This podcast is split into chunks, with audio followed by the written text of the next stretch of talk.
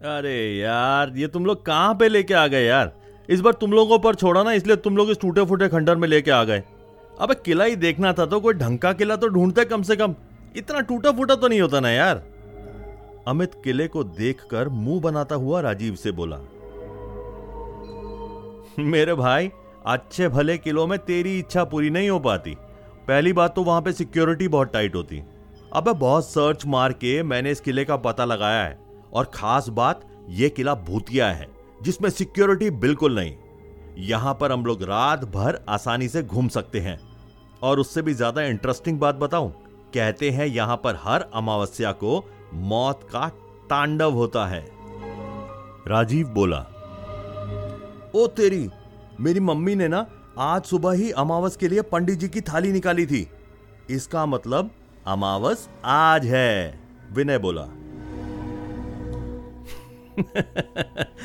चलो, इसका मतलब है आज कम से कम एक आधे भूत का सामना तो हो ही जाएगा।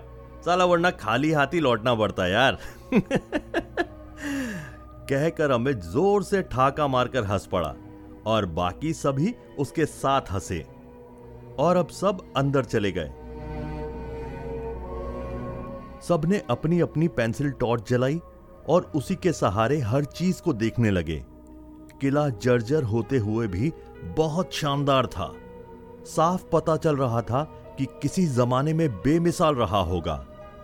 राजीव सबको किले की कहानी सुनाने लगा। कभी इस किले ने बड़े शानदार दिन देखे थे, पर फिर यहाँ का राजा अचानक युद्ध में हार गया और उसे बंदी बना लिया गया। जीतने वाले राजा ने बड़ी बेरहमी से ना सिर्फ़ राजा का बल्कि यहाँ की तकरीबन सारी प्रजा का कत्ल कर दिया। सिर्फ़ कुछ ही लोगों को छोड़ा उसने, ताकि उन्हें वो अपनी चाकरी में लगा सके।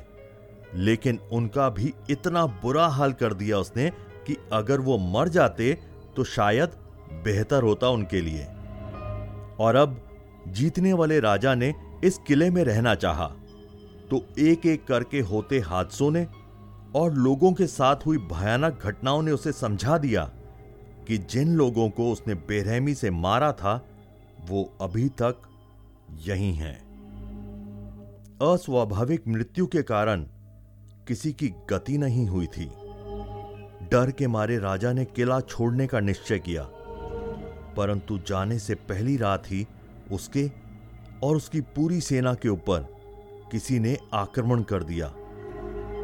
आक्रमण बाहर से नहीं, बल्कि किले के अंदर से हुआ था। कहते हैं, उस रात इतना शोर मचा कि सुनने वालों के कान बहरे हो गए। राजा और उसके साथियों की चीखें दूर दूर तक सुनाई दी। वो रात अमावस की रात थी। तब से पूरा महीना वीरान पड़े रहने के बाद हर अमावस की रात इस किले में खूब शोर मचता है। वो प्रेत किले में आने वाले के सामने उसके डर के रूप में आ जाते हैं। जिस चीज़ से डर लगता है, वो उसी की शक्ल ले लेते हैं। आधा तो बंदा उनकी शक्ल देख के ही मर जाता है। उन प्रेत के काम देखकर तो खुद मौत भी काम चाहती है। राजीव की बात सुनकर अमित बोला, यार तुम्हारी बात ना कहीं से भी बिल्कुल सच नहीं लगती है। यहाँ की तो हवा भी बिल्कुल शांत है यार। वो लोग किले में इधर उधर घूमते रहे। तभी उन्हें एक बंद कमरा सा दिखा। जाने किले के अवशेषों के बीच में यह कमरा कैसे सही सलामत रह गया। दरवाजे पर सांकल लगी थी और ऊपर से एक रस्सी लिपटी हुई थी। विनय ने जेब से एक छोटा सा चाकू निकाला और उससे रस्सी काट दी। जब उसने रस्सी को अच्छे से टॉर्च की रोशनी में देखा तो वो रस्सी नहीं, मौली थी। विनय ने उसे चाकू के साथ ही अपनी जेब में वापस डाल दिया और कमरे की सांकल खोल दी। तीनों धीरे धीरे से उस कमरे में घुसे और टॉर्च की रोशनी से सब कुछ देखने लगे। कोने में एक जर्जर सा संदूक पड़ा था। राजीव ने आगे बढ़कर उस संदूक को खोल दिया। संदूक खोलते ही ज़ोर ज़ोर से चिल्लाने की आवाज़ें आने लगी।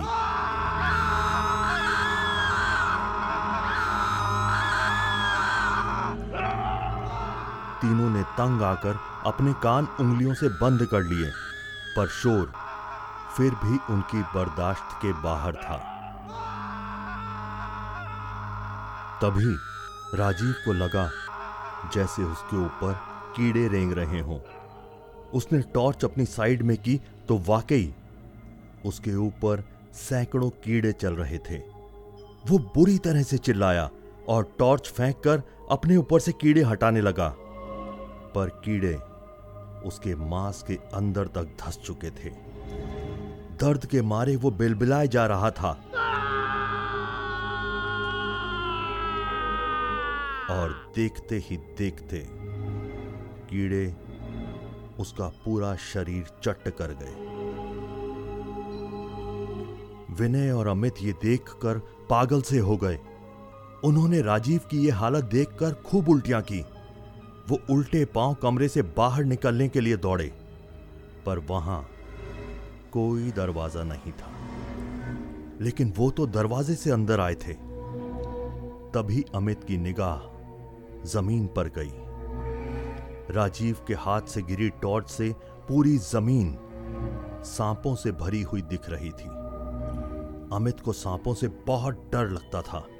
उसकी घिग्गी बंद गई। देखते ही देखते अमित को सांपों ने पूरी तरह से लपेट लिया और धीरे धीरे उसके शरीर को कसते चले गए। अमित के शरीर की हर हड्डी की चटकने की आवाज़ विनय को सुनाई दे रही थी।